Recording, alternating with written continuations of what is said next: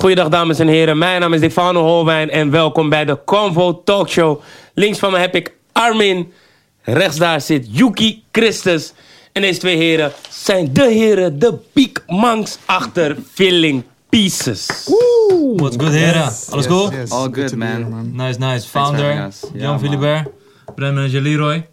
Goed dat jullie hier zijn, man. Thanks for Was having nodig, us, was man. nodig. Ja, Yes. man, absoluut, absoluut. Let's get it. Hoe is het met Juki? Gaat lekker, man, met jou? Ja, stabiel, man. Ja. Zei die lekker, echt lekker man, wat up dan? Nee, kijk, ik besef me gewoon, net was ik even down, mijn powernap heeft me geholpen, ik heb mijn keel geschraapt. Geschraapt? Oké, shit, maar in de laatste tijd slaat het me echt dat ik niet meer naar school ga, man. Misschien moet je back gaan toch? Kom back. Nee, dat niet. Ga je, Maar, ga je eh, september niet naar school? Ik heb mezelf gezegd, als ik minder dan x bedrag maak dit jaar, ga ik september naar school. Hoe gaat het met jullie twee? Ah, Nice. Hoe gaat het met jullie twee? Ja, stabiel. stabiel. Ja. Coaches man, coaches. We zijn er gewoon. Wat Ja. hebben jullie dit weekend gedaan? Kijk naar was hem. Ehm, ik ben... Wat, wat hebben we gedaan, man? Donderdag, Machine Jordan concert. Ehm, Hoe was het?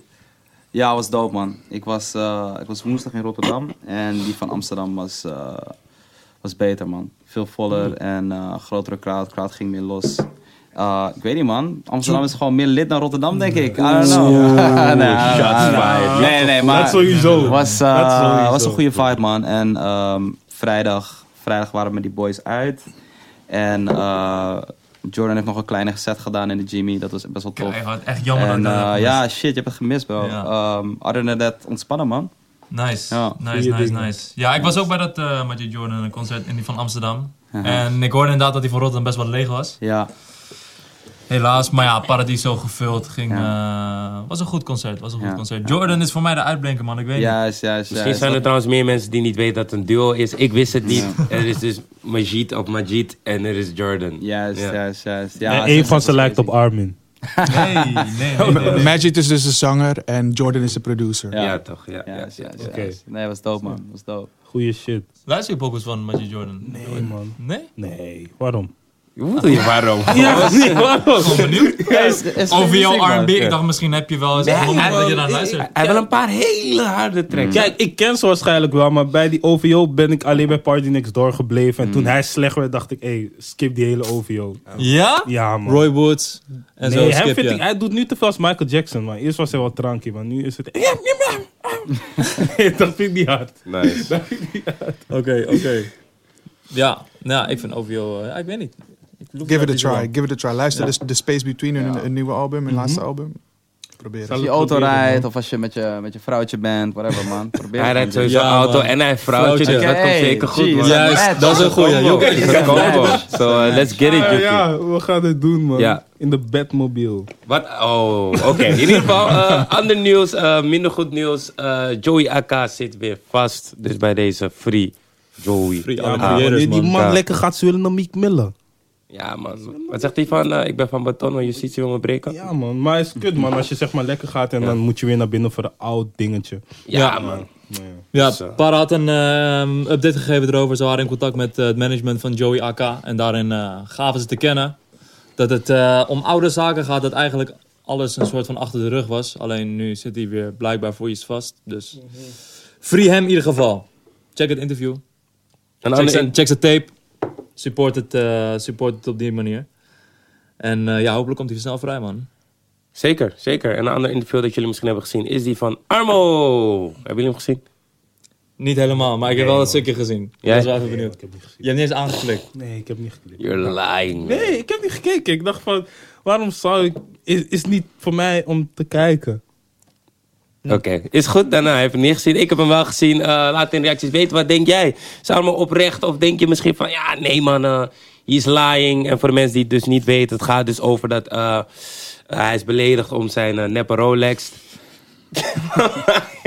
Waarom lach je? Ik vertel het verhaal. Oké, hij is beledigd om zijn neppe Rolex. En ehm, hij zegt dus dat hij die van zijn vader heeft gehad. En dat mensen er zomaar een issue van maken. Dat het nep is. En hij heeft gewoon van zijn vader gehad. En die man, eh, ja... Is gewoon blij met die Rolex. Wat vind jij ervan? Ja, ik weet niet, man. Ik weet niet. Ik weet niet. Oké. Waar Ja. is jouw Rolex? Is thuis? Waarom draag je hem niet meer? Gewoon. Moet ik het, waarom moet ik het dragen? Je bent apart, man. wat, wat is Nee, dit? maar weet je wat het gek is? Ik heb, ik heb Dit is heel random, maar gewoon vroeg iemand me wel een keer van... Hoezo pept hij die Rolly niet meer? Vraag dat aan jou. Oh, Ja. gewoon man. Hey, mensen vragen zelf wat ze vermogen is aan mij. Ah, oké, oké. Ik wil gaan nu verder. Kan je dat niet googlen tegenwoordig? Nee man, in Nederland nog niet man. Voor YouTubers is het sowieso een beetje moeilijk, man. Want Ja. je weet niet waaraan ze verdienen. Ja, Views? ja maar is veel toch? Is, is veel verschillende activiteiten. Campagnes. Ja man, je weet toch, want je weet toch, mensen denken hier ik zit zomaar met dit shirt.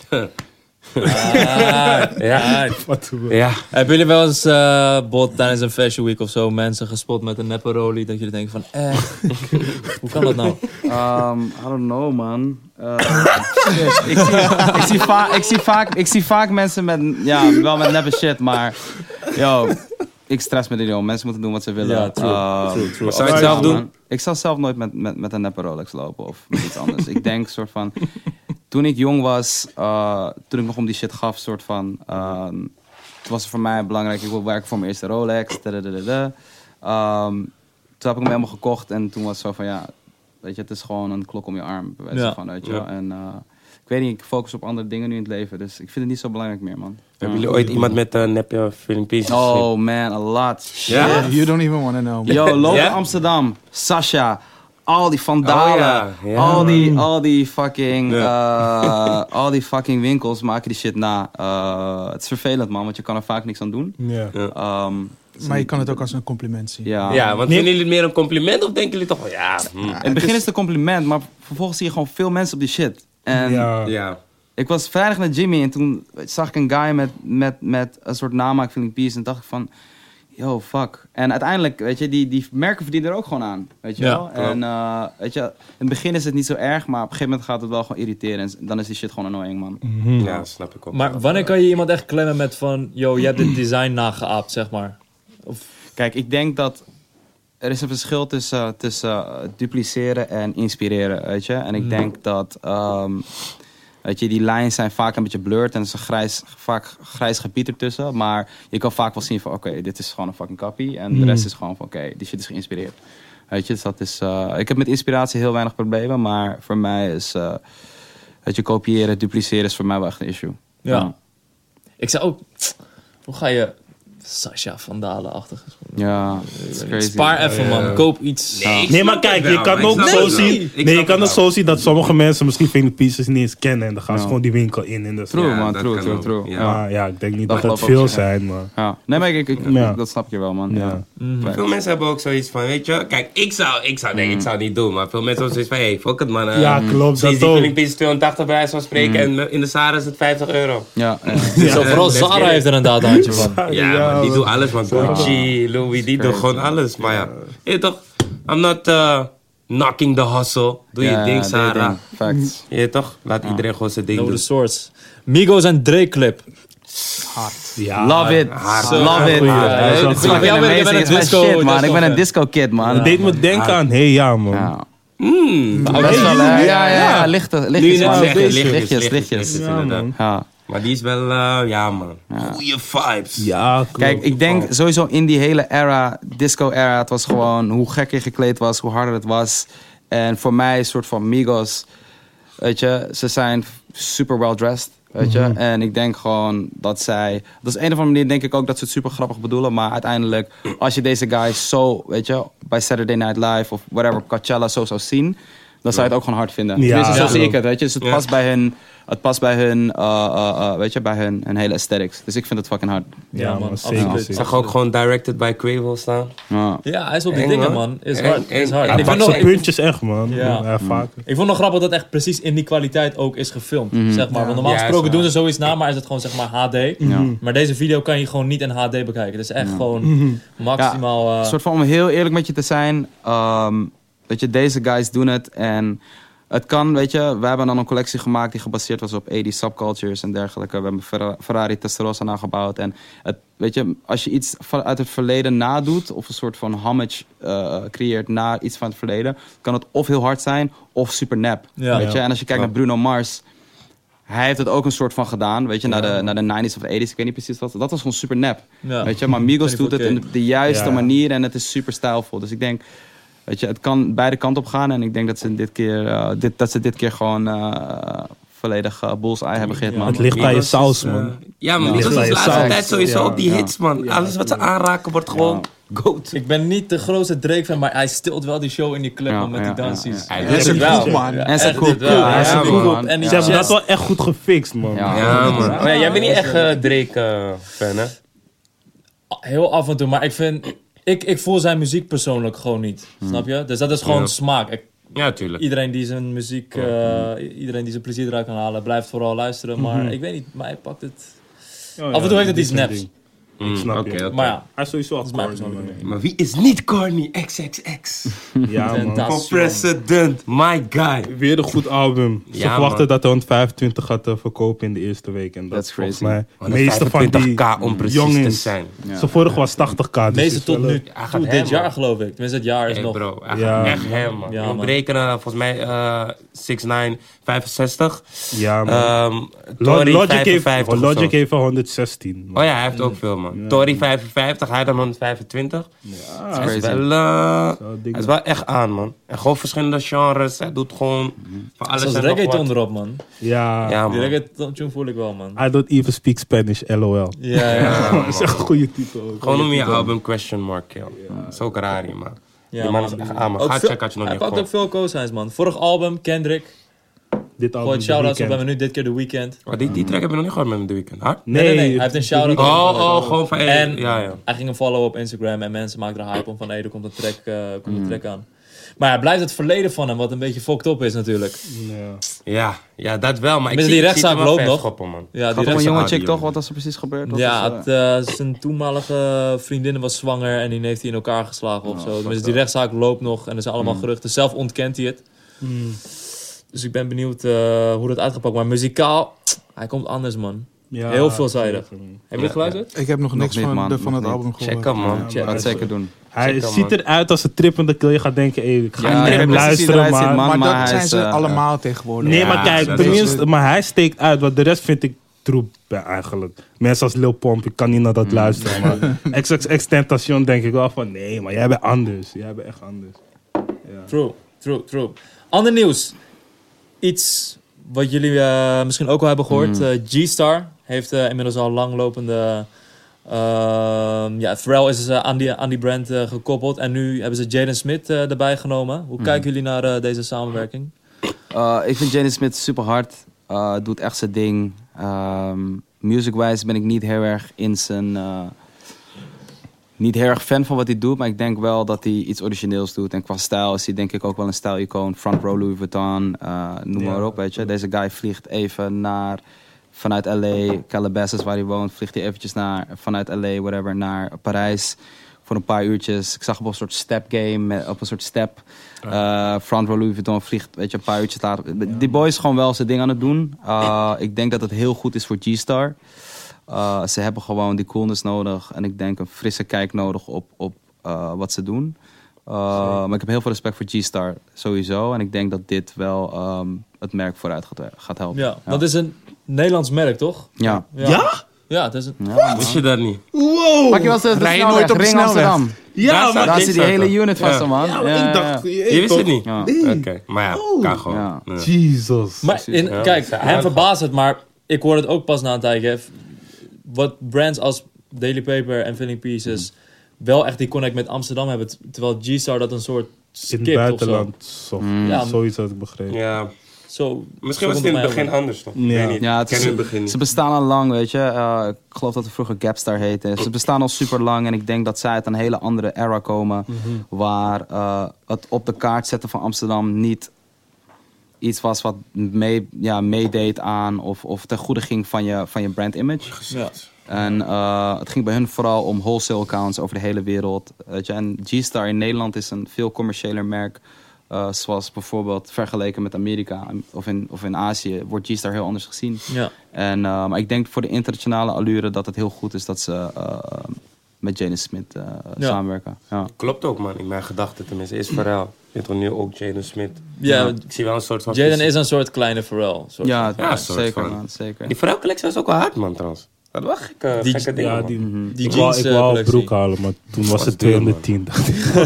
was duur, man. Maar je ziet Nee, langzaam... 70 nog die ik was wilde. duur, Je ziet, je ziet langzaam die trend, zeg maar, langzaam. Het is al echt volop gaande dat grote brands grote namen aan zich kop- eh, koppelen. Hoe kijk jij daar naar, Leroy? Als je, als je dat ziet, Puma heeft bijvoorbeeld Kylie Jenner. eh, Adidas is lukraak mensen aan het tekenen. Hoe kijk jij daarnaar? Ik denk, ik denk dat je, als je overal kijkt eh, in ehm, de, de samenwerkingen in mode ehm, met, met, met fashion, dat is iets wat eigenlijk al best wel eh, lange tijd een rol speelt. Kijk naar Adidas, die eh, met Run DMC zijn gaan werken. Eh, kijk naar, ehm, snap je, dus dat, dat soort merken ehm, hebben altijd wel een, een, een hang naar artiesten gehad. Waarom? Ze hebben een bepaalde affiliation met culture nodig. Hm. En naarmate zeg maar, ehm, de, de, de tijd is verstreken, is het steeds belangrijker geworden voor dat soort grote merken. Om die affiliation en een soort van cosign te krijgen van, eh, van, van bepaalde cultures. Ja. En het is iets wat je, eh, ja, wij zijn daarmee opgegroeid. En, ehm, maar voor als je kijkt naar merken als Filling Pieces, voor ons, wij hebben geen miljoenen budgetten om te zeggen, hey, ik ga Kylie Jenner of The Weeknd of whatever een, een, een deal aanbieden. Dat kunnen wij niet doen. Dus, maar het voordeel wat wij hebben als kleinere brands, ehm, is dat je, ehm, wij komen uit Amsterdam, een link met Amsterdamse of Nederlandse ehm, artiesten bijvoorbeeld, die ook in het buitenland bekend zijn, is makkelijk gelegd. Snap je? Ja. En wij komen vanuit een bepaalde culture, waardoor je een bepaald netwerk hebt, dat je eh, eh, ja, echt organisch kan inzetten, zonder dat je eh, ja, grote bedragen aan mensen hoeft te gaan betalen. Mhm. Snap je? Ehm, en dat is, dat is het grote verschil. Maar ik, ik denk dat het is, het is iets wat. Het hoort erbij. Het hoort Ja. bij ehm, de cultuur en het hoort bij fashion. Ehm, Dat je op een gegeven moment een bepaald bereik hebt. En dat is wat eh, de grote merken doen. Zij betalen voor een bepaald bereik. Ja. En ze proberen daardoor ook een bepaalde coolness te kopen. Maar dat lukt soms. En soms lukt dat ook helemaal niet. Ja, Mhm. true. Ja, vooral Puma. Die zijn gewoon echt collectie met The Weeknd, Kylie Jenner, eh, Rihanna. Rihanna, ja. Die met, die met Rihanna is wel echt gelukt. Want daarvoor keken ja. veel mensen gewoon niet naar Puma. Mhm. Ja, maar ja, Rihanna. Volgens mij Rihanna, alles wat ze doet, eh, lukt wel. Snap je? Ze heeft laatst eh, Snapchat eh, gezegd van... Hey, ze heeft die mensen gezegd om Snapchat te verwijderen, toch? Door het Ja, klopt. Ja. publiek. En ze hebben gewoon één, Aandeel, één, eh, 1 billion 800, verlies of zo. Gewoon het 800 M-man. miljoen, man. Is crazy. Ja, bro. Sick. Maar dan begrijp je Ja. de influence die Ja. zo- Ja. zo'n persoon heeft. Snap Ja.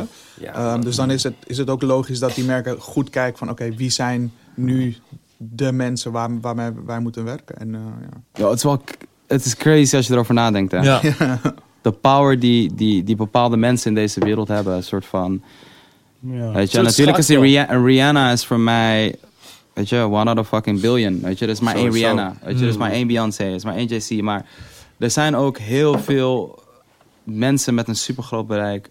Die gewoon invloed hebben op, op weet je, multi-billion companies als Snapchat of Instagram. Die, die, die gewoon bepalen wat er gaande is. Ja. Weet je wel? En dat is best wel crazy dat sommige mensen, of dat heel veel mensen in deze wereld zoveel power hebben, weet je? Je moet beseffen dat ehm, één persoon ehm 12% van alle Instagram-volgers heeft. En die persoon is Kim Kardashian. Imagine, 12%. Ik heb imagine dat, ehm, dat haar man, Kanye West, ehm, die heeft ten alle tijden, wanneer hij dat wil, 12% van alle Instagram-gebruikers tot zijn beschikking. Dus ik weet niet of jullie die campagne hebben gezien die zij hebben gedaan met Ja, Yeezy. man. Ja. Dat is gek, man. Snap je? Dus dat is de wereld power- waar we in leven. Ja, de power die, die, die heel 12%? veel influencers hebben. Hoeveel heeft ze? Hoeveel volgers? 100 zoveel, ik weet het niet. Shit, man. Heeft zij niet meeste Nee, volgers? Chrisje heeft de meeste volgers, man. Nee, nee, nee, nee. nee. Cristiano Gomez. Ronaldo, Nee, geloof nee. me, daar heeft zo'n pas ingehaald. Selena Gomez. Die heeft zo'n pas ingehaald, want sinds kort had Cristiano nog. Maar nu is ja. het Selena Gomez. Nou, Chris, zo Chrisje was man? niet zoveel, man. Jawel, Jawel, kijk jawel, nu, jawel, ik zweer het, hij had 106... Ik wil nu gewoon kijken, maar Selena Gomez. Ik ga- snel checken. Ondertussen ga- ik een andere vraag stellen. Bijvoorbeeld een ander, eh, ander merk wat nu echt een hele grote hype heeft is eh Off-White Mhm, van eh, Virgil Abloh. mhm. Hoe zien jullie die ontwikkeling? Dat zeg maar elke samenwerking die jij nu doet, tot zelfs meubilair of Mhm. weet ik veel, Air Jordan Ones. Het is meteen een bom of zo. Iedereen wil die schoen hebben. Het wordt voor 4, 5 dubbele Ja. wordt het op, op, de, eh, op eBay vervolgens geplaatst. Waar komt dat door? En ja, hoe, kijk, hoe, hoe kijken jullie daarnaar? Virgil is een exceptional new human being, man. Hij is, weet je, net als ik net zei, hij is one out of a lot of people, weet je. En ik denk dat hij, zijn label bestaat nu, denk ik, vijf, zes jaar. Eh begon met Pyrex. Het heette Pyrex. Toen heeft hij het Off-White genoemd. Eh, en hij is heel organisch gegroeid, denk ik, met een hele kleine collectie. En af, natuurlijk zijn co-sign van Kanye en zijn affiliation Ja, want met hij, was, hij, Kanye was, hij zat als bij creative- eh creative Donda, zeg director. maar. Ja, hij is altijd al in, in de prime van Kanye West heel erg betrokken geweest met al het creatieve wat je van, van Kanye West hebt gezien en hebt ervaren. En weet je, hij heeft ook architectuur gestudeerd. Het is een super slimme guy en super creatief.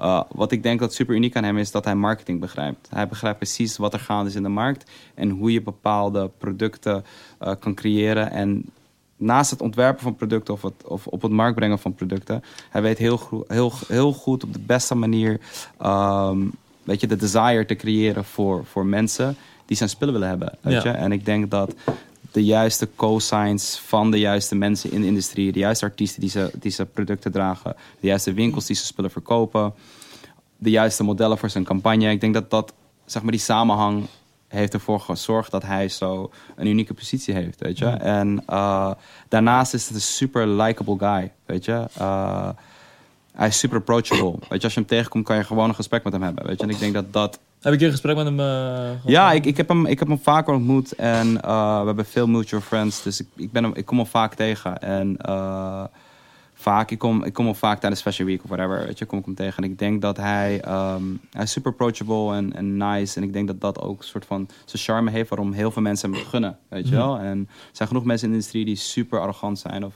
totaal wel succesvol zijn, maar niet die likable vibe om zich heen hebben.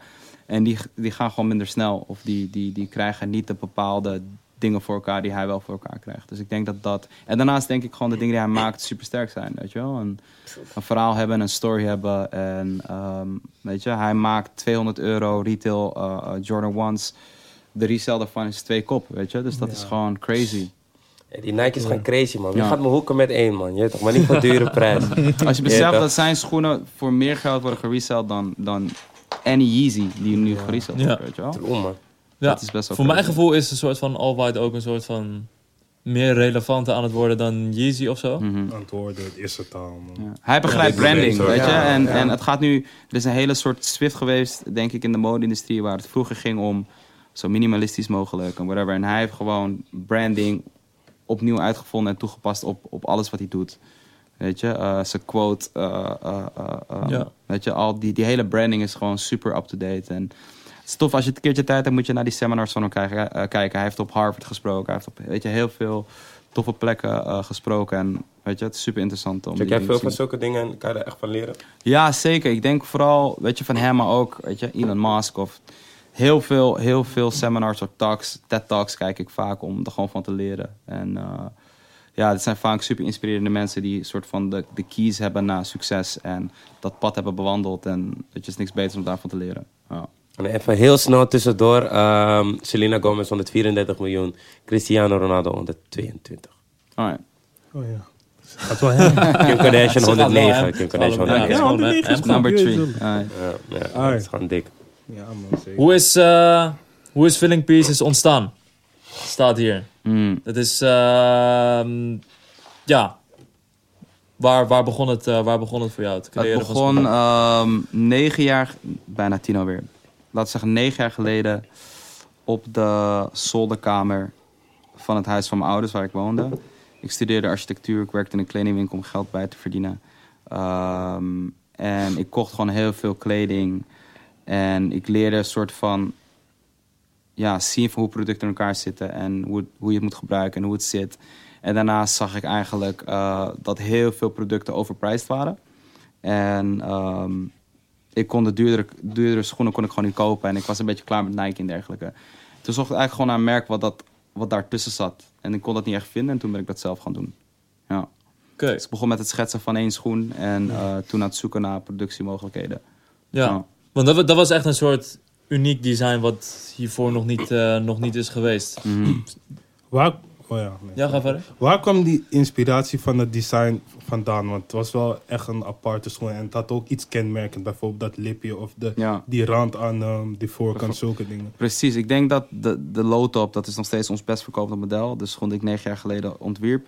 Um, het had verschillende aspecten, weet je. De, de, de hak was dan gevuld met foam en het leer werd daar heel strak omheen geleest en gestikt, waardoor je die kussentjes had, wat refereert naar luxury car design seats of naar Chanel bag.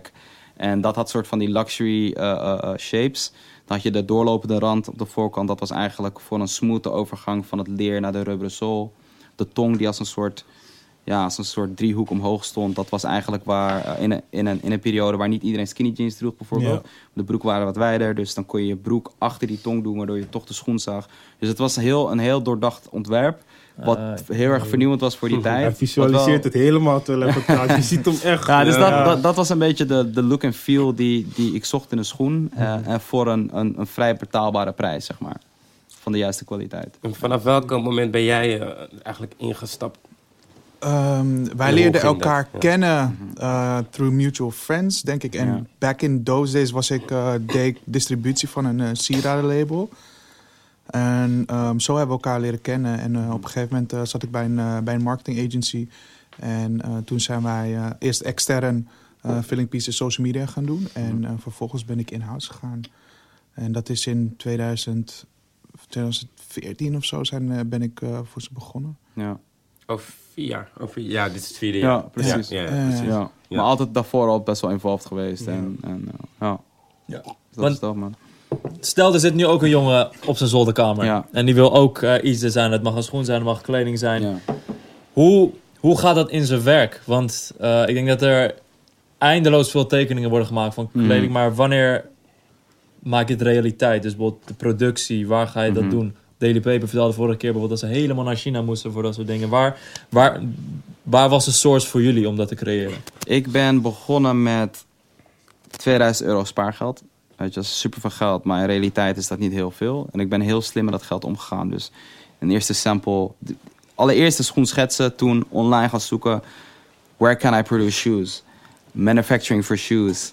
Je, al dat soort dingen. allemaal zelf met Ja. Google eigenlijk. En uiteindelijk kwam ik op een, eh, op een soort website met verschillende fabrieken die, waarbij je een soort van je, je, je schets of whatever, je ontwerp kon pitchen.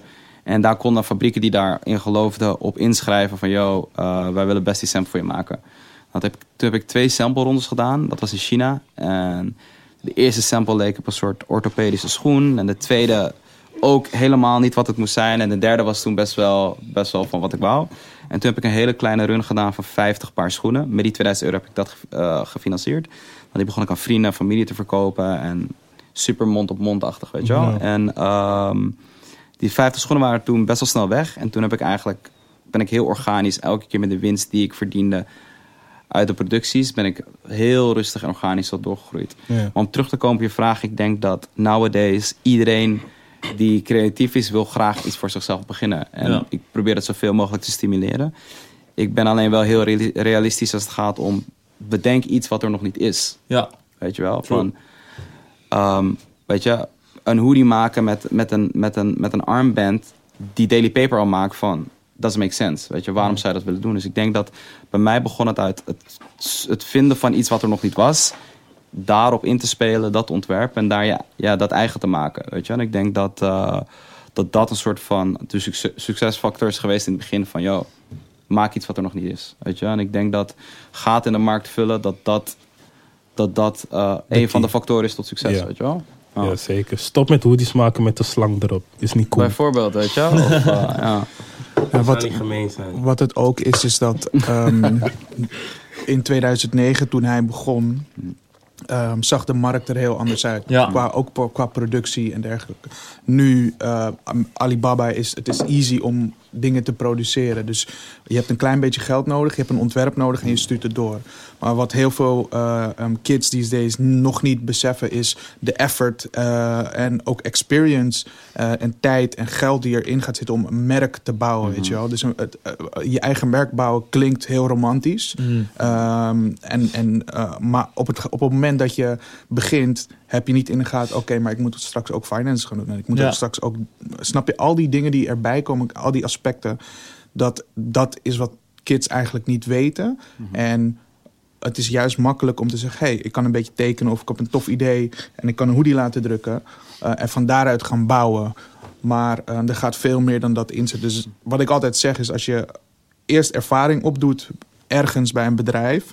En het mooiste voorbeeld wat we daarvan kunnen geven zijn bijvoorbeeld die jongens van TNO, ehm Risky, Eben en Maru.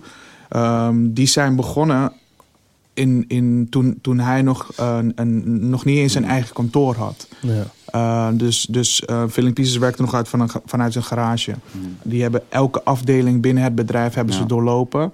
Tot op een gegeven moment Risky ging naar uh, design. Ebe kwam bij ons op marketing. En uh, zodoende um, zijn zij beginnen te bouwen aan, aan TNO. En nu zijn ze zo ver gegroeid dat ze hun eigen winkel op de Zeedijk hebben. Uh, ze doen hun eigen shows. Ja. En uh, ik denk dat dat gewoon een belangrijk aspect is. Dat je iets terug doet um, voor de youth die tegen je opkijkt, weet je wel. Um, en uh, die jongens ook gewoon een, een soort van leerschool meegeeft. Jij zegt net, misschien moet ik weer terug naar school. Maar dit wat jullie hier doen is ook een soort van leerschool. Mm-hmm. Dus gaandeweg kan je dingen leren. Maar als je mensen hebt van wie je dingen kan leren. Ja. Uh, mensen die bepaalde fouten hebben dat gemaakt. Is de beste leerschool. Dat ja. is de beste leerschool. Zeker, zeker. Ja, voor mij is het super mooi om te zien dat onder andere Risky, uh, uh, weet je, Eben en Maru, maar ook um, weet je, Malakai van Secluded. Um, weet je, zelfs, zelfs Georgie heeft mij in het begin, begin geholpen. Weet je, Young Nelg heeft mij in het begin geholpen. Ja. We waren gewoon een bunch of young kids die gewoon schoenen aan het inpakken waren, naar het postkantoor ja. brengen. Weet je, dit heb, heb ik het over early age ja. uh, filling pieces. En uiteindelijk is er toen best wel veel veranderd. Er kwamen steeds meer winkels bij die het wilden inkopen. De aantallen werden groter. We zijn naar Portugal verhuisd voor betere kwaliteit, betere service en meer flexibiliteit in het creatief proces. En um, daar zijn we nu vandaag de dag eigenlijk, weet je. Dus, uh, we zijn een heel stuk verder. En um, ja, het is een amazing journey, man. Ja. ja. Het is echt eigenlijk dat je met elk beetje winst um, steeds meer iets vooruit ging. Maar vanaf ja. wanneer kreeg het voor jezelf echt vorm? Ik denk dat er een moment was, we werkten met een winkel in Amsterdam. Uh, in de Cornelis Schuitstraat in Zuid. En uh, weet je, ik had niet heel veel geld om veel te produceren. Dus er was meer vraag dan dat ik eigenlijk kon produceren. En daardoor had het merk uh, een soort exclusieve vibe om zich heen, weet je wel. En veel mensen wouden het hebben. En het was de early age van Instagram. We hadden net een Instagram page, maar er was heel weinig te zien. En, maar mensen hadden het erover, weet je. En uh, er was een soort gekte van, yo, we moeten die schoenen zien, we moeten die shit kopen. En uh, ik kan me herinneren dat ik op een vrijdag leverde ik altijd aan een winkel. Die winkel. En zaterdagochtend waren ze vaak binnen één of twee uur waar die schoenen uitverkocht. Heb ik niet over super grote aantallen, maar kleinere aantallen. En uh, er was iets misgegaan met een levering, geloof ik. Dus ik moest zaterdagochtend moest ik die schoenen naar de winkel brengen. En uh, toen kwam ik daar aan, stond er denk ik een rij van 40, 50 mensen. Maar dan ook ouders, weet je wel. En die kids waren mm. voor jou voetbal of whatever. Ja, voor Filling Pieces. Welk jaar praten we nu? We praten nu over early 2012 of okay. zo, man. Ja, 2012, 2013. En toen kwam ik aanrijden in mijn kleine auto, kofferbak open. En die ouders hielpen me die schoenen naar binnen brengen, die doos met schoenen naar binnen brengen. En toen had ik iets van, joh, dit kan wel iets groots worden. Super mooie, super mooie tijd was dat. En, uh, maar toen kon ik er nog niet van verdienen, weet je wel. Um, ja, sowieso uh, alles door investeren. En, en de belastingen die we in het land betalen zijn gewoon ja. ridiculous, man. En uh, dus dat was super super klein en, en, en, en super uh, humble blijven en, en niet veel geld uitgeven. En ik denk dat dat waar bij heel veel merken misgaat. is weet je, zodra je meer begint te verdienen, beginnen mensen domme shit te kopen. Ja. dat heb ik niet gedaan, zeg maar. Ja, ja. Ja. Want dat is, in, dat is inderdaad een soort van... Als je, als je op een gegeven moment niet verdient, echt mm. verdient, dan haken mensen al snel af of zo. Zo van, ja, fuck, mm. ik ben nu al, weet ik veel, een jaar of twee jaar bezig, maar ik verdien nog niks. Precies. Wat, wat, wat voor les kan je die mensen geven? Die, uh, die bij dat soort ja, tegenslagen of, of dingen waardoor ze gede gedemotiveerd raken. Uh, ik denk niet eens dat dat tegenslagen zijn, man. Mm. Dat, is, en, en, dat is wat ik ook net zei. Um, het bouwen van een business is iets mm. anders dan even een paar t-shirts bedrukken of ja. even een paar schoenen te maken. Snap je? En dat, zijn, dat is een learning curve, dingen die je leert. Als jij uh, een jaar lekker draait en je vergeet um, je belastingaangifte te doen, mm. um, dan staan ze uh, op de stoep van hé, hey, uh, je moet nog betalen. En dan denk je, hey shit. Mm. Ja.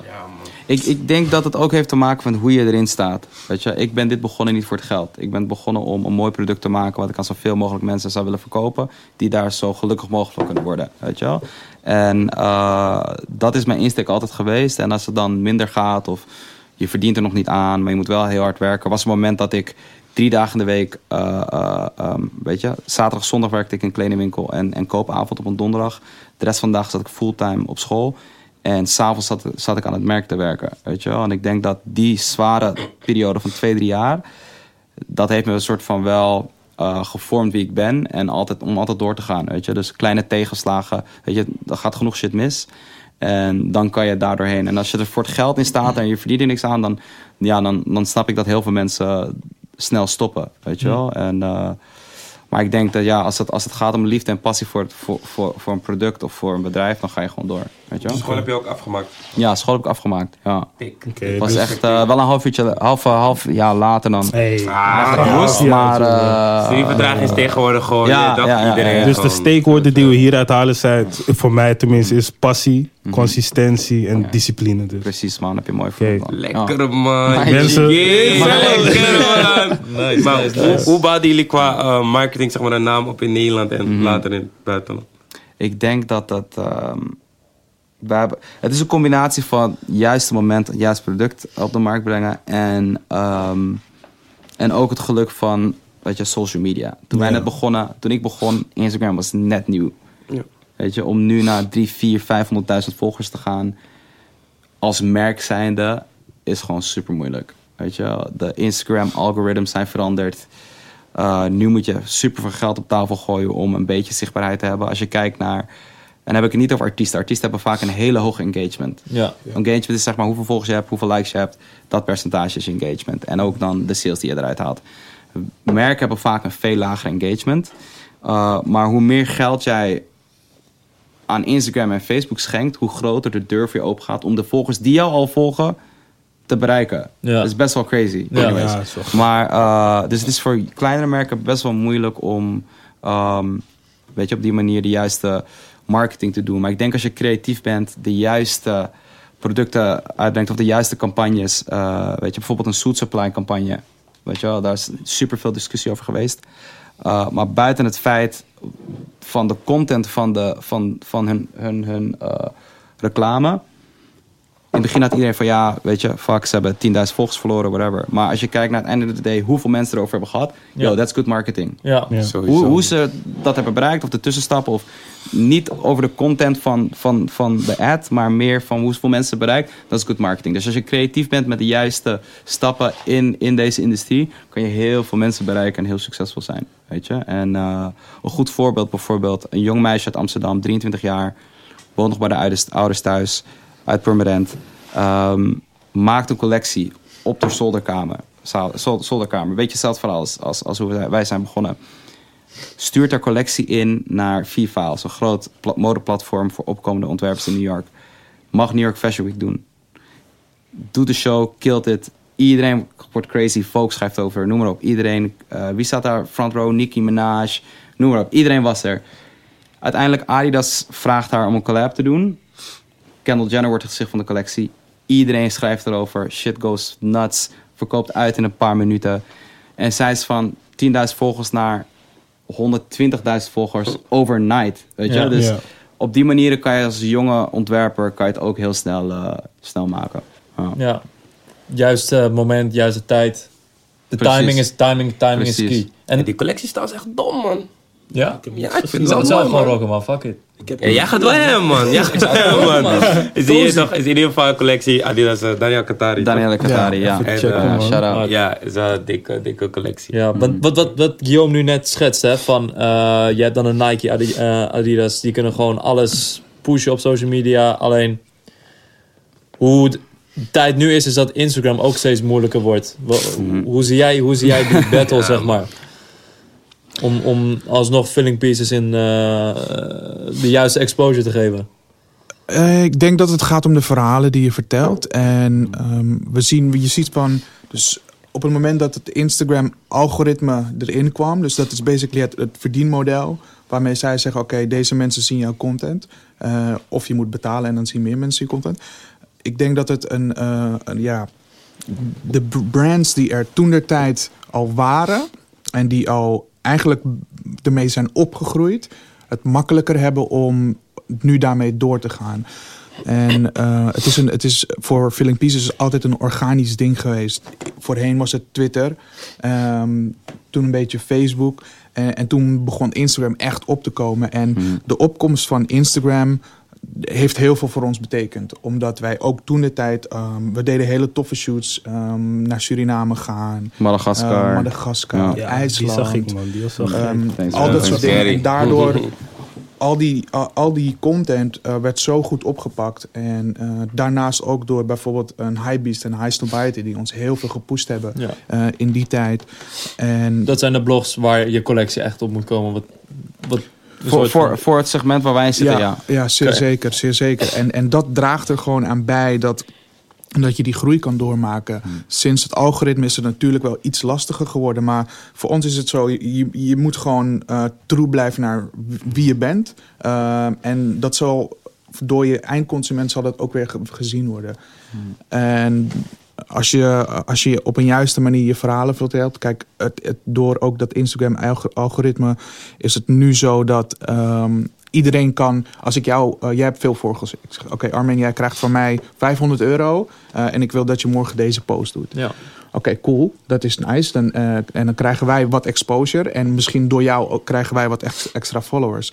Maar juist omdat dat hele model zo is ingezet. En nu, nu heb je eh, mensen. Je ziet in hun bio, ik ben Instagram influencer. Dat is geen beroep.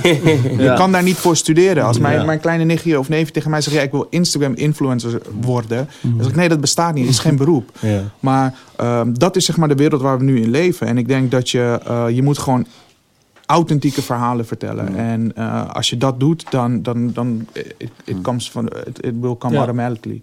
Want dat is wat, wat Filling Pieces vaak doet. Jullie hebben zeg maar ehm, een nieuwe collectie is voor jullie niet zomaar van hey, hier nieuwe ritschoenen, kijk maar wat je ermee doet. Maar jullie hebben echt een boodschap erachter, verhaal erachter en meestal ook een cultuur eraan gekoppeld. Hoe gaat zoiets in zijn werk? Hoe, wanneer kies je zo'n cultuur? Wanneer, wanneer is een lastig zo- verhaal. Ik denk dat Guillaume dat zo meteen vanuit het, het perspectief van design eh, eh, heel goed zou kunnen uitleggen. Voor mij is het zo van, ehm, je hebt als merk zijnde, eh, ben je, je doet dingen en, en je, je, je groeit dingen. Maar het, het, voor hem, toen hij begon, het zijn meer de waarden die je als mens hebt, die je wil vertalen naar iets moois. Naar een Ja. merk die mensen, wat mensen voelen. Mensen moeten er een bepaalde emotie bij krijgen. En ehm, dat is het belangrijkste. En, en ik denk dat dat het, het belangrijkste is om ook weer te vertellen. Ehm, voorheen zijn er altijd dingen geweest die, eh, die we organisch gedaan hebben. Ik noem bijvoorbeeld naar Suriname gaan, daar een fotoshoot doen. En alle schoenen bijvoorbeeld schenken aan een weeshuis. Zonder dat je daar heel groot over gaat schreeuwen van... yo, ik heb dit gedaan of ik heb Ja. dit gedaan. Uh, maar het, het gebeurt op een or- organische manier. En waardoor als mensen dat zien, dan denken ze van... hé, hey, deze het zijn jonge kids, maar ze doen ook iets goeds. Ja. Uh, um, en, en dat is belangrijk om te kunnen vertellen, man. Ja, Maar vanuit een designperspectief denk ik dat je het beste aan hem kan vragen... van hoe dat, hoe dat gaat. ja, Ja, het, het, gaat vaak best wel diep en soms zo diep dat ik denk van zien de mensen die Feeling Pieces kennen of het volgen of het kopen, zien ze een soort van het verhaal. En ik denk dat zolang het real is en genuine is, weet je, als jij schoenen aan, weet je, we hebben heel veel mensen die onze schoenen dragen uh, uh, en die, die dragen omdat ze het tof vinden en omdat ze liefde hebben en het verhaal begrijpen en de universe begrijpen. En die message door willen geven aan de mensen die zij volgen. En dat is, zolang dat real is, dan is je verhaal vaak kloppend. Uh, de thema's die wij voor collecties kiezen zijn vaak ook uh, ge gebaseerd op cultuur. Uh, we hebben één ja, soort van collectie gehad die heette Move Without Barriers. Die was gebaseerd op um, ja, een soort Mongolische tribes. die eigenlijk, ja, het zijn nomaden, ze, ze reizen het hele jaar door. Ja. En uh, door wind en weet je, door weer en wind. En zo, daar voelen wij als merk ons dan related toe. Omdat uh, als je kijkt naar het bedrijf Filling Pieces, 50 verschillende mensen werken in in, in het bedrijf nu voor mij. Uh, en allemaal verschillende culturen, verschillende leef, leeftijden, verschillende seksuele voorkeuren. En we zijn een soort van mother family als het gaat om bedrijfscultuur. Ja. Weet je wel, uh, alle soorten verschillende kleuren. Mensen, culturen, geloof, geloven en uh, geloofsdiensten. En ik denk dat dat juist het mooie is. En dat wij voelen soms in, in de maatschappij dat wij... Mijn vader heeft me altijd, mijn ouders hebben me altijd geleerd, doe twee keer zo hard je best. En ik denk dat dat me ook zo ver heeft geschopt. En dat die soort van state of mind voelden wij als van, wij kunnen elke barrier doorbreken. Dus move without barriers. Het bewegen zonder grenzen, zonder obstakels. En daar was de collectie op gebaseerd. En dat koppelen we dan aan een thema van Mongolië. Omdat die mensen ook geen barriers kennen. Altijd maar aan het reizen zijn naar een beter plekje.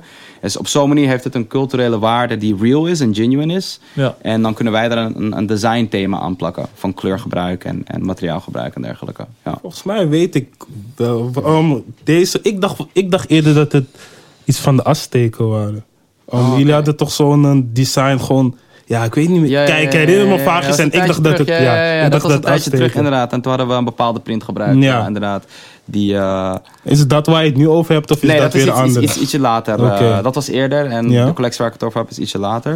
Maar ze proberen altijd een soort van... eh, ehm, hetzelfde als de laatste collectie die we voor SS18 uit hadden gebruikt. Die heette Momento. Ja. Dat was gebaseerd op de 80s subcultures, terugkijkend naar de 80s. Want wat gebeurde er in de 80s? Eh, mensen stonden op die, die soort tegenbewegingen waren tegen de...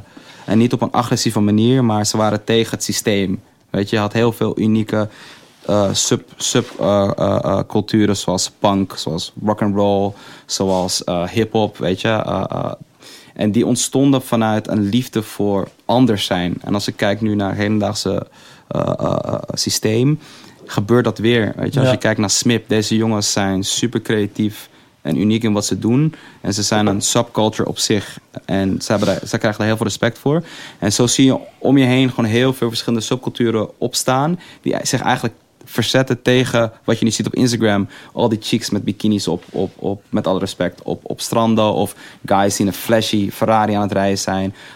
Boys die een, die, die een Rolex aan het posten zijn. Weet je, ik bedoel, het, dat is een soort tegenbeweging daartegen. Weet je? En als je kijkt naar die Smip jongens, eh, posten ze op Instagram zonder filter of weet je, andere dingen die ietsje rauwer zijn. En dat vind Ja. ik super mooi. En daar was de collectie van Memento SS18 op ge- gebaseerd. Op de originaliteit van de subcultures in de 80s. En het heeft altijd wel een soort diepere waarde. Ja. Kwam je eigenlijk op de naam eh, Filling Pieces? Eh, in het begin, ik wou een gat vullen tussen het hoogsegment en het streetsegment. Ja. En onze schoenen waren de filling pieces in de Ja. gap. Weet je wel? En het is nu ietsje dieper van, we proberen tussen verschillende culturen, tussen verschillende mensen ook eh, eh, eh, de, de, ja, de gap te bridgen met onze, scho- met onze schoenen en onze producten, producten. En daar slaat de naam dan ook weer op. En Vanaf waar was voor jullie de brug om aan, aan nieuwe designs te gaan werken? Dus niet in plaats van jullie lage schoen, gewoon runners, laarzen, Andere sol. Precies. Ik denk dat het een. ehm, innovatie is een belangrijke term in ons, in ons merk. We willen altijd nieuwe dingen uit, uitbrengen die vernieuwend zijn, maar ook verfrissend zijn. En vanuit, daar, vanuit dat oogpunt zijn we dus verschillende soorten schoenen gaan maken. Dus runners, high tops, eh, eh, eh, mountaineering boots, eh, noem maar op. Ja. Hoe hebben jullie internationaal die, eh, die de contacten kunnen leggen en die, die brug eigenlijk kunnen bouwen? Want internationaal hebben jullie ook, eh, gaan jullie ook dik.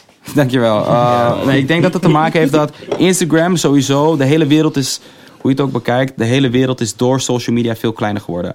Hoe vaak, stel je voor je gaat naar New York en iemand kent je van Instagram omdat je bent vrienden met Hussein van, van, van Daily Paper of met Armin, weet je. Uh, De wereld wordt steeds kleiner en, en links worden steeds sneller gelegd. En ik denk dat wij in het juiste begin, uh, juiste moment zijn begonnen toen dat opkwam. Ja. En daardoor word je gewoon heel snel, weet je wel, uh, kom je in aanraking met, met mensen die in jouwzelfde interesse uh, uh, uh, ja, of, of jezelfde soort netwerk liggen. Weet je wel? Ja. Dus ik denk dat het op die manier sneller is gegaan.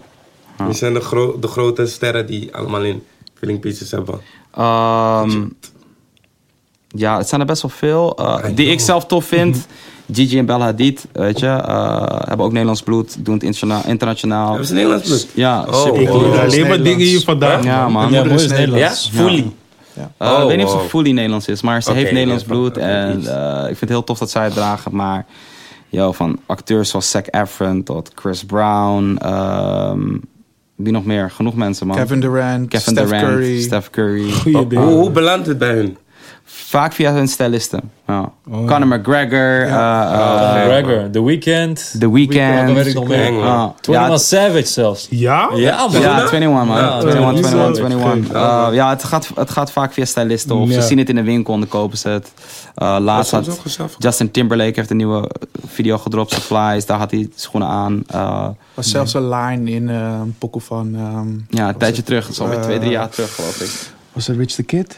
Nee. Nee, het was niet Rich the Kid. Het was um, Een van No. Flex Zone. Dat was een remix Oh. van... Um, Nee, nee. I don't know, maar één, één van die Ja. guys Ja. had, het over, eh, had het over filling pieces. Ja, dat was maar hij dope. gewoon wearing filling pieces of zo. Ah, hij zei geloof ik uh, filling pieces fresh up out of Neiman's. En Neiman's is een, een van onze verkopen. de Oh, Marcus. oh, oké, Ja, dope, dope. store. Wel. Zijn, zijn dat zeg maar zodra een, een foto ehm, uitkomt van een Justin Timberlake of van een The Weeknd, is dat dan meteen ook een boost voor jullie? Nee. Oh, niet, niet in sales. Oh, niet in Nee, sales, tenminste, oké. zo zien wij het niet. Ja. Uh, ik denk dat er maar weinig ja, soort van celebrities of artists of whatever modellen zijn op de planeet die zoveel power hebben om direct aan te zetten tot sales. Bijvoorbeeld Kylie Jenner wel, of Rihanna of Beyoncé. Ja. Of, weet Ja. je? Natuurlijk die mensen wel. Um, of een Bieber. Maar ik denk niet dat... Het, het, het- ja, het helpt alleen aan credibility en brand awareness en dat mensen het zien. Ja. En eh, weet je, vaak mensen kopen heel weinig impulsief iets omdat ze het heel hard vinden. Het is vaak van ze moeten het vaak hebben gezien, moeten het merk kennen en dan kopen ze iets. Ja. Maar we merken wel dat het soort van in credibility en exposure dat het wel heel erg mee helpt. Ja. Ja. Ja. Toen Hussein van Daily Paper hier zat, had hij bijvoorbeeld een story van hoe hij bijvoorbeeld probeerde t-shirts bij Kendrick Lamar te krijgen. Mhm. Heb je ook van die momenten gekend dat je met eh schoenendozer ergens een artiest of een groot iemand zag dat je dacht van, joh, ik moet die schoenen bij hem krijgen? Had je dat soort momenten? Nee, want ik was daar gewoon te bang voor, man. Ja? Ik ga niet voor je liegen. Ja, nee, nee, nee. hij Ik ben, ook- ik ben een beetje schuw. van, eh, ja, kijk, Hussein ja. is gewoon um, my, one of my day ones. En hij is gewoon veel socialer als ik ben. Heeft veel meer ballen als ik. Ja. Wat het gaat, als het gaat om, om praten met artiesten of met mensen. En eh, nee, man, ik was daar... eh, Hij zei nog, je moet je trots soms inslikken. Ja, ja, ja, ja, Ik ben ook niet die Ja. guy, man. Ik ben ook nee, helaas, guy. helaas Ja. ben ik die guy niet, man. Ja. Misschien was ik dan wel verder geweest. Shit. Maar het is Ja. nooit echt gewoon dat je dacht van, hey, fuck it man. Ik ga gewoon op... Ehm, Het is al- meestal echt weer de stylisten. Er was één moment waarvan ik dacht van... Ik was in New York en ik was bij een vriend van me, die heeft een merk, eh Kith. En hij heeft succesvolle winkels. Hij heet Ronnie Fike. En eh, ik kan me herinneren dat dat was de, de periode volgens mij dat, eh, als ik het goed zeg... Nee, dat was niet toen Pablo uitkwam. Ofwel, anyways, de, de, de Yeezy 750's kwamen uit. Dat is een soort hoge Ja. Ja. Met Adidas. De eerste die ze toen hadden gedropt. Die grijze, die Ja. grijze met witte zool. Precies. Ja. En hij had volgens mij een, had toen een show. En dat is niet Pablo trouwens, die show, die fashion show en zijn album. Maar dat was een show daarvoor. En ehm, ik had een afspraak met Ronnie om half vijf of zo. En eh, hij, hij sms me van, joh, kan je ietsje later afspreken? Kan je om zes uur langskomen op de office? Dus ik kom, ik kom om zes uur op de office en... ehm, ik kom de office binnen, ik doe die deur open en ik zie links zie Kanye West met hem zitten, Virgil, Jerry Renzo en heel veel mensen. ik dacht van, Je komt die, je komt die ruimte binnen en je denkt van... Yo, shit. Zal ik gewoon die ruimte nu binnenlopen? Dacht ik van, no man. En uiteindelijk, eh, eh, uiteindelijk wel even handje geschud, whatever. Maar niet... Op zo'n moment dan moet je echt de bal hebben om jezelf. Ja, ja. Eh, maar die had ik toen niet en whatever. Was, het een, was het een lijp moment? Je toch, want je Ja, is crazy. Ik, ben, ik, ik, ik, Ja. was, ik, was een, ik was een super grote Kanye-fan. En music-wise Ja. ben ik een super grote Kanye-fan. Uh, dus dat was wel voor mij een mooi moment. Alleen, uh, toen had ik gewoon niet de, de bal van, Ook Nee, nee, nee. ook Ja, niet, Daar was ik zelfs te bang voor. Dat was volgens mij die era waarvan hij niks wil weten van, van Ja. paparazzi. Oh, ja, ja, ja, ja. Nee, je had een paar Hennessy's achterover moeten Ja, gooien. ja, precies, man. Dat was te early, man. Echt zo. Eh, jullie zijn allebei eh, van Surinaamse afkomst. Ja, zeker. Hoe eh, proberen jullie dat terug te brengen in Filling Pieces? Want jullie hebben bijvoorbeeld een shoot gedaan in, in Suriname, vertelde je. Ja, precies. Zijn het ook bepaalde dingen die terugkomen in andere stijlen? Of Ik denk dat het overall culture is. Mm. Weet je, Suriname is uiteraard een kolonie geweest van Nederland. waardoor mijn ouders hier in Nederland konden studeren en een future voor zichzelf konden opbouwen. Eh, dus ik heb van, van huis uit heel erg de Surinaamse eh, eh, ja, vibe en cultuur meegekregen. En, en, en ik denk dat dat mij heel erg heeft gevormd tot wie ik ben. Een, een, weet je, een open persoon, warm persoon. En om andere mensen geven. En vanuit Nederland heb ik ook de, weet je, vanuit school en whatever, sport heb ik heel erg de Nederlandse cultuur meegekregen. En ik denk dat dat die melting pot mij heel erg heeft gevormd. Ik, denk dat hetzelfde geldt voor Leroy. En uiteindelijk zie je het heel erg indirect terug in het merk. Maar vooral in de cultuur in het bedrijf, zeg maar. Dat je daar heel erg ziet dat we warm en open zijn naar, iedereen die langskomt. Uh, vaak tijdens de lunch komen al random mensen en vrienden langs. En ik denk dat, dat die warmte dat het heel erg met Suriname te maken heeft. Lunch, ja man. Jullie hebben gekke Ja. catering. We mogen Ja, kom een keertje catering- langs. Kom, kom kom langs, vooral, man. kom Ja, vooral op woensdag. Ah, ik hoef mezelf niet eens uit te nodigen. Zelf als jij zou zeggen dat Patrick Kluivert je oom was, zou ik je geloven. Ja, maar dat zegt iedereen. Iedereen zegt dat hij op Patrick Patrick Kluivert is niet mijn oom, maar ik gebruikte Maar dit vroeger wel. Ja. Als la, hey, ja, Patrick Kluivert is mijn oom. Oh, leuk. Ja. ja, man. Ik denk het hele interview Ja, ja, ja. Waar lijkt deze guy op? Ja, man. Ja, man. Dat heb ik hem ook altijd gezegd. Nou, maar- Nee, maar ja, wat Guillaume zegt, man. Vanuit, vanuit huis hebben wij gewoon eh, een bepaalde eh, warmte meegekregen. En ik, als je kijkt naar ons, net al wat we dus spreken, onze lunch op, op woensdag.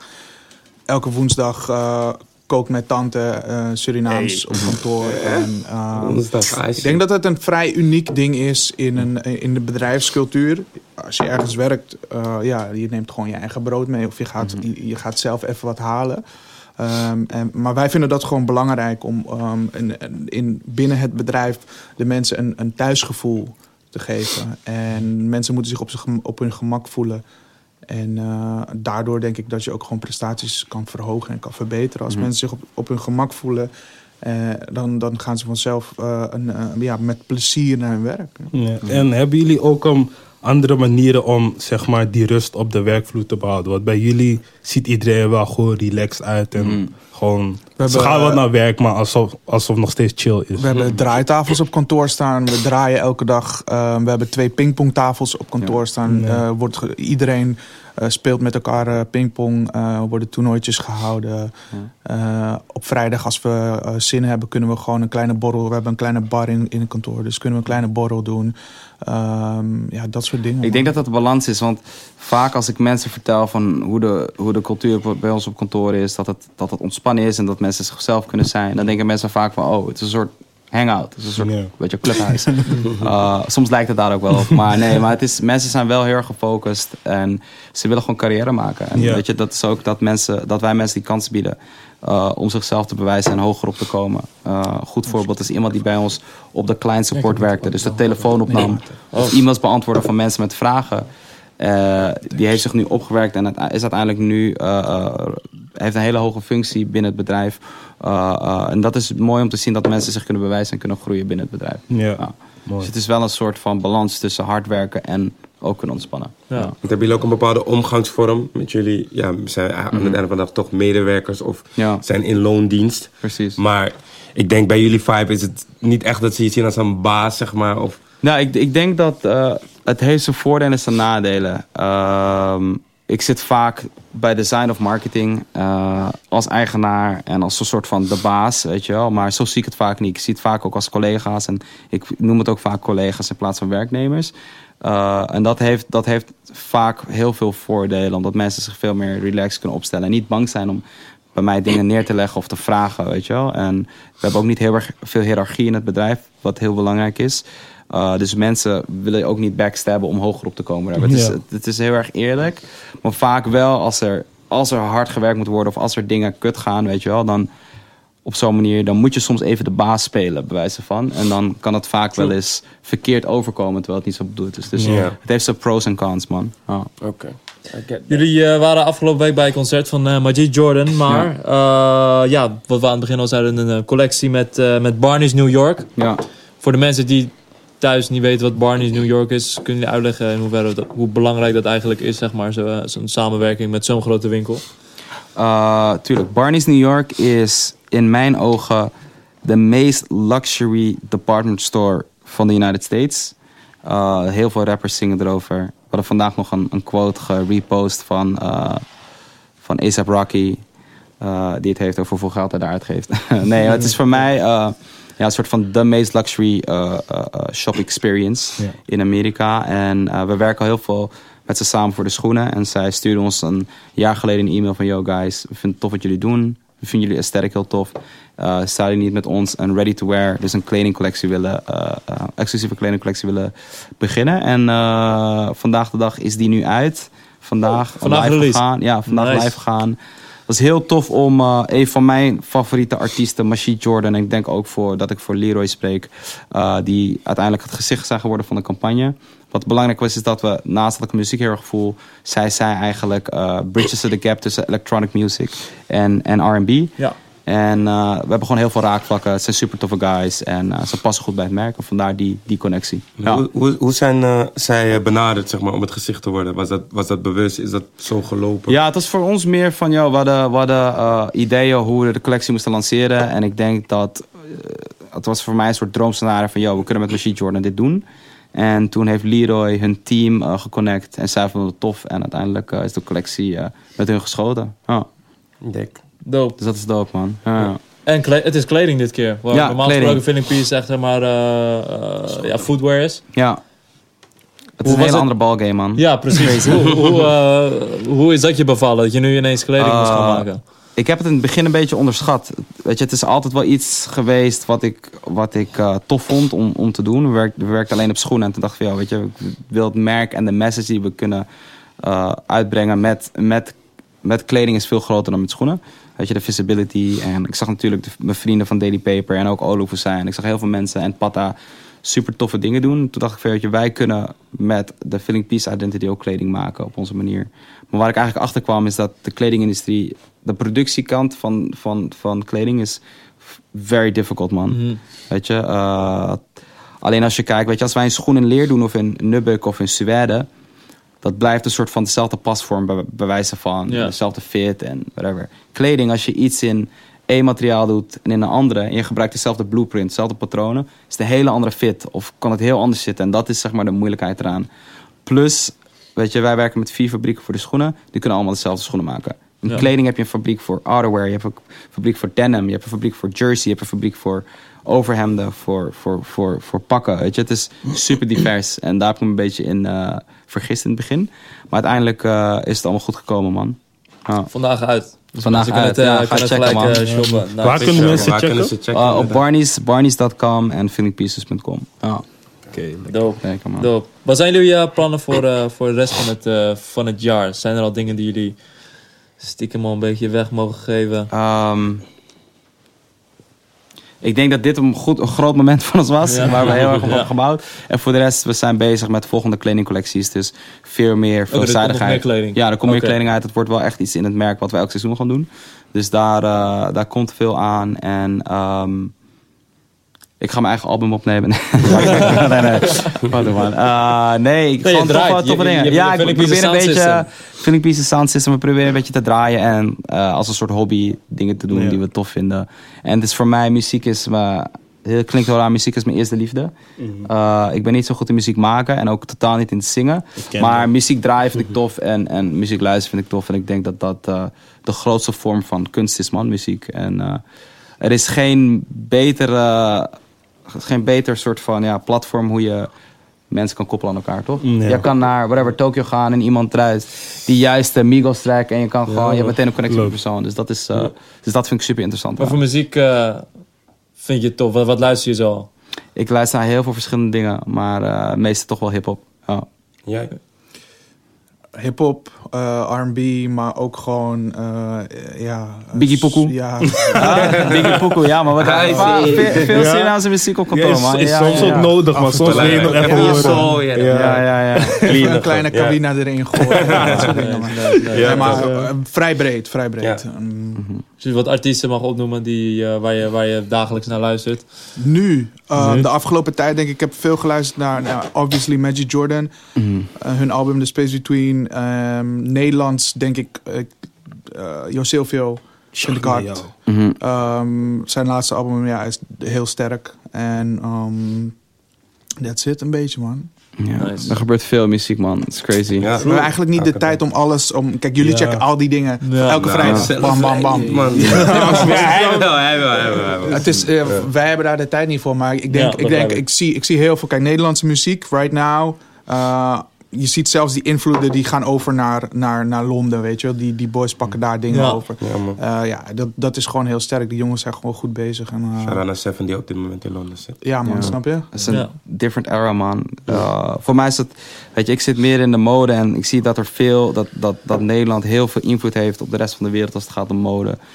Kleine merkjes die groter worden en die veel invloed hebben. Maar ook in de muziekindustrie, man, vergis je niet hoeveel daar gebeurt. En dat weten jullie natuurlijk als geen ander.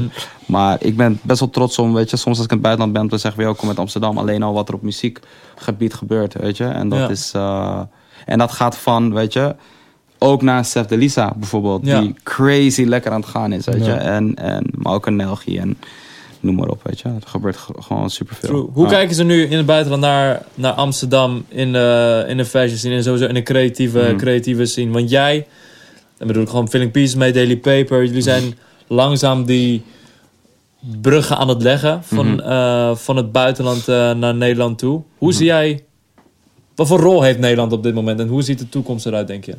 Ehm, kijk, het is op zich nog niet heel groot. Dan heb je het over Daily Paper, Filling Pieces, Olaf, maar ook een G-Star. Ja, ook Scotch. Soda, wat Ja. Nederlands, Nederlands is. Maar ook een Oh, Denham. wauw. Soet Supply wat Nederlands is. Ik bedoel, er, er zijn gewoon heel veel dingen die met, niet meteen in het juiste segment zitten, maar wel heel veel betekenen voor, voor internationaal, op internationaal niveau. Maar het is nog niet heel veel. Weet je wel? En ik Ja. denk dat een initiatief zoals AMCAT, waar eh, nu heel veel tijd en energie in wordt gestoken van eh, de toffe mensen eh, die daar iets proberen te doen, dat is heel goed voor Amsterdam. Maar er moet nog veel meer gebeuren dat Amsterdam zo'n grote internationale speler wordt als een Parijs of Milaan of Londen of weet je wel, New York True. noem maar op. Maar we zijn op de goede weg, man. De vraag is, zeg maar, wanneer de, her- de erkenning ehm, van, van buiten afkomt. Ik denk als je naar, eh, naar Amsterdam kijkt, maar ook naar een, een stad als Rotterdam, ook naar een stad als Eindhoven. In Nederland gebeurt er eigenlijk zoveel qua innovatie. Hmm. Ehm, en we lopen best wel voorop met dingen. Alleen ehm, het wordt nog niet erkend door de grote mensen, door de grote platforms en door, ook door de grote merken ehm, die er bijvoorbeeld niet voor kiezen om, om hier in Amsterdam een tof festival te doen Ja. of eh, eh, hun flagship te openen. Ehm, terwijl ze liever gaan, naar Londen gaan. Terwijl de communities daar veel meer verspreid zijn. Maar Maar ik denk wel nu met, met soort van street culture, hoe belangrijk het wordt. En tussen de, de lijn tussen high-end fashion en street culture. Dat die steeds meer aan het vergrijzen is. En tenminste niet vergrijzen, maar het is een gray area. En het, Ja. het wordt meer toegankelijker. Weet je, als ik in Japan ben en ik loop een winkel binnen en ik zeg dat ik uit Amsterdam kom. Eerst wat ze zeggen, yo, do you know pata? Weet je, hetzelfde is in New York. Veel ook in LA. En een soort van, dat geeft mij wel het gevoel van, yo, crazy. Ja. Weet je, en dat is best wel tof. Dus we gaan op de goede weg op. En hoe groter streetwear wordt, hoe belangrijker Amsterdam wordt. Ja. Wat zijn jullie persoonlijke doelen met Filling Pieces en daarbuiten? Uh, ik denk dat voor mij en Liro en voor de rest van het bedrijf het belangrijk is dat we weet je, heel erg eerlijk blijven en true to ourselves blijven. En producten blijven maken die, die mensen voelen en die een message hebben. En uh, uiteindelijk kleding te laten doorgroeien. En dat we echt een, een, een als, je, als je het vergelijkt met de grote modehuizen zoals whatever, uh, Gucci, Louis Vuitton, whatever. Dat wij op onze schaal een soort van uh, ja, Nederlandse fashion house worden. Die van parfum tot tassen, tot portemonnees, schoenen, kleding. Dat alles doet, dat is, dat is een soort droom voor Filling Pieces. En dat we dat op de juiste manier doen. Voor mij persoonlijk is uh, een van de doelen om... Um, ik ben in, in Nederland geboren. Mijn ouders zijn Surinaams. Ik, ben op, ik heb bepaalde kansen gehad. En ik denk dat ieder, ieder kind op de wereld... soort van gelijk wordt geboren. Ja. Toch? Uh, ik denk alleen zelf dat ik het geluk heb gehad dat ik in een bepaald milieu ben opgegroeid om te maken wie ik ben. En mijn creativiteit, mijn werk heb kunnen maken. Er zijn heel veel mensen in de wereld die dat niet kunnen. En daar wil ik verandering in brengen. Ja, dus dat, dat, zou, dat klinkt allemaal heel vaag, maar bij wijze van ik zou een design school willen openen waar we fotografie, architectuur, interior, interior design, car design, maar ook product design, noem maar op. Dat we alle verschillende facetten uh, daar kunnen, kunnen uh, onderbrengen. En dat ik zeg van, yo, Armin, ik wil dat jij een seminar gaat doen, weet je, in Somalië of in Suriname of anywhere in the world, ja. weet je. En waar mensen van jou kunnen leren. En hetzelfde, hoe tof zou het zijn als ik een Virgil Abloh of een Elon Musk of noem maar op, die mensen ja. dat netwerk in kan zetten om mensen te schoolen. En uiteindelijk die mensen een kans te geven om dezelfde kans die wij krijgen hier in, in Nederland, die uiteindelijk daar over te brengen. Ik denk dat dat soort van, weet je, ik ben nu 28. Um, ik ga gewoon niet voor je liegen. Vier, vijf jaar geleden, tuurlijk droomde ik van een 911 hebben. En een dikke Rolex. Weet je, en, weet je, maar nu soort van... Voor mij zijn die dingen heel erg soort veranderd. Wat ik zou graag zou willen doen, is andere mensen... Uh, uh, te kunnen, ja, eigenlijk een soort van andere mensen gelukkig kunnen maken. En die mensen hun kundes te laten ontwikkelen en creatief kunnen, kunnen zijn. En daar een brood mee kunnen verdienen. Ja. Nice. Zeker nice. nice. En je Ja. zegt net ook, um, trouw aan jezelf blijven vind je heel belangrijk. Dus komen er dan wel eens dingen op jullie pad die misschien wel aantrekkelijk zijn, misschien financieel of iets anders, maar die niet dicht bij jullie zelf staan, waardoor jullie toch moeten weigeren, zeg maar? Ehm, ja, ik denk dat er vaak... Vaak heb je, eh, en dan zal ik niet te, te veel in detail willen treden, maar soms heb je mensen die graag ons merk willen, willen dragen of willen, weet je, willen, willen pushen of whatever. En dan voelt het gewoon niet, niet real, omdat die persoon zijn stijl of die, die persoon zijn, zijn idealen liggen anders. Maar het kan je wel heel veel exposure soort van. Weet je, en dan moeten we daar vaak wel goed over nadenken. En dan vaak kiezen we, in 9 van 10 keer kiezen we, dat, kiezen we ervoor om dat niet te doen. Weet je? Dus je hebt vaak wel dat soort momenten. Maar Ja.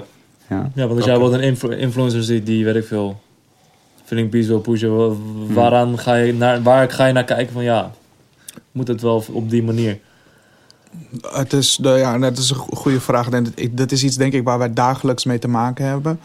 Ehm, als je onze inbox ehm, bekijkt, ehm, krijgen we letterlijk dagelijks, ik denk tussen de 5 en de 10 aanvragen van mensen die zeggen: hey, luister, ik ben een influencer. Ik heb eh 10, 20, 30, 40.000, 50.000, sommige 100.000 of zelfs 9 miljoen. eh, followers. En ehm, dit is mijn deck. eh dit kost jullie zo en zoveel. Uh, Of sommigen zeggen zelfs, nou, je, je hoeft niet te betalen. Uh, just give me a pair of shoes and I'll do it. Ehm, wat ik al in het begin zei, uh, authenticiteit is gewoon heel belangrijk. Hmm. En de seconde dat mensen al gaan vragen van... hey, ik, ik, ik wil dit voor geld doen of wil dit eh, als eh, endorsement doen voor gratis schoenen... denk ik dat wij er al heel snel ehm, ja, een streep doorheen zetten. Alleen in het geval dat het... Ik zeg altijd, als Ka- Kanye West morgen belt... ehm, dan krijgt hij meteen schoenen. Ja. Is natuurlijk een grapje, ehm, maar eh, wij moeten gewoon een, gevoel, een goed gevoel ergens bij hebben. Mm. En dat is iemand zijn aesthetic. Eh, maar ook hoe, hoe een persoon zeg maar, eh, in, in de wereld staat. Ik bedoel, je kan met de tofste... eh, ehm, als, als, als bijvoorbeeld een, een, een Trump nu zou bellen en zou zeggen... Yo, ik geef jullie geld o- eh, en ik ga jullie schoenen dragen... dan zouden we waarschijnlijk alsnog nee zeggen. Ja. Snap je? Dus Deftig het is- maken, maar gewoon real zijn, man. Ja, het en is- ik denk dat eh, we hebben goede voorbeelden om, om ons heen van merken die dat doen. Die mad real zijn, die al jarenlang meegaan. En dat is voor ons super inspirerend om te zien. Ja. Ja. Nu, er zullen vast nu mensen kijken die jonge ondernemers zijn in Ja. fashion of in een ander, andere creatieve discipline. Wat voor les of tip zou, zou, je, zou je mee willen geven? En dan begin ik bij jou. Als, als er nu zeg maar mensen kijken, wat zou jij tegen hun Never quit your day job, man. Ehm, doe het Mm, nooit. Ja. zijn, k- het is, eh, kijk, heel veel mensen, wat ik ook al zei, heel veel mensen denken van het is makkelijk. Van hey, ik ga iets leuks beginnen, ik kan een, een, een t-shirt printen of ik, kan, eh, ik, ik ben graphic designer en ik, ik ga freelancen eh, en zo hopen grote klussen te doen. Maar de beste, het beste advies wat je kan geven is blijf gewoon, eh, blijf gewoon werken naast dat je gaat ondernemen. Mhm. Tot het punt dat het letterlijk niet meer kan. Ehm, en eh, dan pas kan je gaan denken, hey, ja, misschien, misschien moet ik iets minder gaan werken. En, en daarnaast blijven ondernemen. Maar eh, ondernemen is no joke. En ehm, je, je gaat heel veel. Het is, net, het is net een lifeline. Op het moment dat je zo gaat, dit is je lifeline, dan leef je. Moment dat die stilstaat, ben je dood. Dus er zullen altijd ups en downs zijn. Ehm, en, en daar moet je gewoon van tevoren rekening mee houden. Weet je? Ja. Ehm, en, ehm, Een stukje trots dan. Mensen die niet dagelijks willen werken, maar sowieso van nee man, ik heb mijn eigen onderneming. Hmm. ja, maar met een onderneming heb je geen zekerheid. Dat is Ja, één. En, en, en er zijn maar weinig voorbeelden als eh, Filling Pieces. Er zijn maar weinig voorbeelden als Daily Paper. Eh, ook als bijvoorbeeld Olaf. Ehm, dus ehm, either stay in school or stay on the grind, man. Hmm. True. En Ja, wat zou jouw les of tip willen zijn? Uh, mensen voor mij is het denk ik. Ik denk dat als je begint ergens aan, weet je, doe het niet voor het geld en doe het omdat je er liefde en passie voor hebt. Ik heb vaak een moment gehad dat ik dacht van, yo, fuck this shit, man. Van, yo, ik ben nu, weet je, zo hard aan het werk en eigenlijk als ik kijk, verdien ik er helemaal niet zoveel aan. Weet je, dat wa- waren dan periodes die ik heb gehad in het verleden. Maar uiteindelijk had ik zoveel liefde voor wat ik deed. Van dan kwam ik, weet je, dat zag ik iemand op mijn schoenen lopen. En dat gaf me dan een bepaald gevoel van, yo, shit man. Die guy heeft er wel heel veel plezier van. Daar doe ik het voor. Dus ik denk dat je heel goed door moet hebben van waar je het voor doet. En ehm, weet, weet, weet waar je begint, man. Dat is echt 24-7, man. Ja. 24-7 en 365. Het is gewoon every day. Nice. En dat nice. zit, maar doe het vooral, weet je. Ja. Ja. jaag je, je, je, je dromen na en eh, probeer ze werkelijk te maken. Veel die Oh. pieces. Yes, bro. Ja, man. Ja, toch. Wat heb jij ervan eh, geleerd, eh Jokie? Veel, man. Ja? Maar dan? Kijk, ten eerste gewoon die drie dingen die ik opnoemde. Die discipline, consistentie en, eh, en ehm, passie. En daarnaast ook vooral, zeg maar, hoe jullie te werk gaan met dingen. Hoe je dicht bij jezelf moet blijven. Want toevallig gaat Daily Paper het ook erover. Hoe ze dicht bij zichzelf bleven. En jullie hebben allebei ook, zeg maar, een bepaalde visie om ook mensen te helpen. Dus ik denk dat al die dingen samen film pieces of een daily paper of een Olaf kan vormen. En dat heb ik vooral opgestoken van deze twee interviews, die van daily paper en nu. En dan nu ben ik alleen benieuwd naar wat ik van andere merken of wat dan ook kan leren in plaats van alleen rappers. Want jullie zijn dus de tweede die geen rappers zijn. En ja, het heeft- ik steek er veel van op. Ik was gewoon aan het nadenken van eh, het werkt nu ook anders. Dat in plaats van dat de kijkers alleen leren, dat ik hier ook zit en dingen Ja, op man. zijn Klink emotional zelfs, man. Ja, Dat is wel mooi, man. Tuurlijk, tuurlijk. Nee. Iedereen- Juke is niet vaak zo. Dit is een legendarisch moment, dus ik moet even... True, true, true. Heb jij er wat van geleerd? Sowieso, man. Sowieso, Sowieso. man. Ja, ik ben toch, gewoon altijd entrepreneur. gewoon... Ja, toch? Je, toch het maakt je gewoon een, een beter mens. Het inspireert je gewoon, man. Je, toch, je luistert naar die stories. Je denkt, ja, man. Je, toch, ik moet nog harder grinden, snap je? Absoluut. Dus je, toch, morgen ben ik op die A-game. Ah. nice, nice, nice. Ja, Jij? ik sowieso. Ik heb, eh, ik heb een tijdje voor jullie eh, mogen werken en eh, Goeie tijd, man. in- inspirerende periode voor mij geweest. Want ik heb niet altijd in Amsterdam gewoond, ik woon er nu de laatste drie jaar. En Filling Pieces, Daily Pay waren altijd die bedrijven die je van, eh, de creatieve bedrijven die van buitenaf zag, waarvan je dacht van, hé, hey, daar zou ik wel een soort van steentje bij willen dragen. Daar zou ik wel willen leren hoe die werkomgeving is. Want jeugdig, ik zat altijd op school tussen kale muren, je weet toch, naar boeken te staren. En je weet toch, je leert, wat wat jullie ook begin van de uitzending zeiden, je leert uiteindelijk het meest van de mensen die doen. Daarom doe ik nu geen opleiding. Maar eh, je weet toch, dat is. Maar dat is echt in de praktijk, naar mijn, naar mijn mening, je kan veel meer leren, man. Ik bedoel, als er mensen kijken die. Ik wil niet zeggen dat je moet stoppen met school of zo, maar je Dat weet zegt toch. verschil- zeker niet. Nee, absoluut niet. Absoluut niet. Maar het is, weet je. Dit soort mensen, een Leroy, een eh, Guillaume, een Hussein, een Abderrahman die hier zitten, dat zijn gewoon, ja, vanuit Amsterdam, hè, internationaal iets neerzetten op fashion. Dat is echt gewoon Ja. Een Thanks. stukje history die, die de stad eh, kan meedragen. En daarom vond ik het tof dat jullie hier waren, man. Thanks, Zeker, man. man. man. Thanks shout naar us. Filling Pieces, maar jullie zien ons sowieso een keer op een woensdag. Ja, Absoluut. Veel honger. Absoluut, absoluut. En zijn jullie Ja, op ja. Amcat? Amcat Festival? Ja, zijn Amcat, man. Super Nice. We excited. zijn, en, we eh, zijn daar. Ik zou zeggen, hou het in de gaten wat er eh, ehm, wordt naar buiten Amcat Amcat gaat Festival wordt dom. En ook Canvo gaat ook een rol erin eh, spelen. Dus eh Beyond Amcat. Outlook. Hmm. Ik heb geen idee waar het over heeft, maar... Wat gaan jullie precies doen? Ja, dat Oh, wel, je maar ik, weet niet ja, wat wij gaan doen. Jij toch, hij praat met die mensen, we weten niks. Hoe zijn... eh ja, ik, ik weet ongeveer wat... On cam? Nee, maar Nee, nee, nee, we nee. Zodra, zodra die announcement komt, dan gaan wij het ook hier aan Zo komt goed, komt goed. ik wil jullie bedanken, man. Thanks. Bedankt voor jullie verhaal. thank you, Bedankt voor man. jullie. Love. My G. Appreciate it. Thanks, thanks. Love, B. Dames en heren, abonneer op Canvo. Love, B. Let's do it. Volg onze playlist, man. Ja, Doe man. het. Oh, jullie hebben een eigen playlist? playlist. Ja, man. Armin Sinds wanneer? Sinds Weken Oh shit, sorry man. Ik heb dus Je moet hem Link in de checken. Hij beschrijving. hij is aan, hij is aan. Ik heb niet van. Barney's en Filling Pieces collectie. Het gezicht van Matty Jordan. Ga checken. En, eh, Oh, wacht. En het zwart shirt van Ray Vego en Pata. Ik vind hem hard, dus ik ga hem zelf kopen. Vibes. Ah, Ja, man. Hey, kopen, dat is die shit. Dames en heren, Convo, Filling Pieces, we out. Yes. Peace.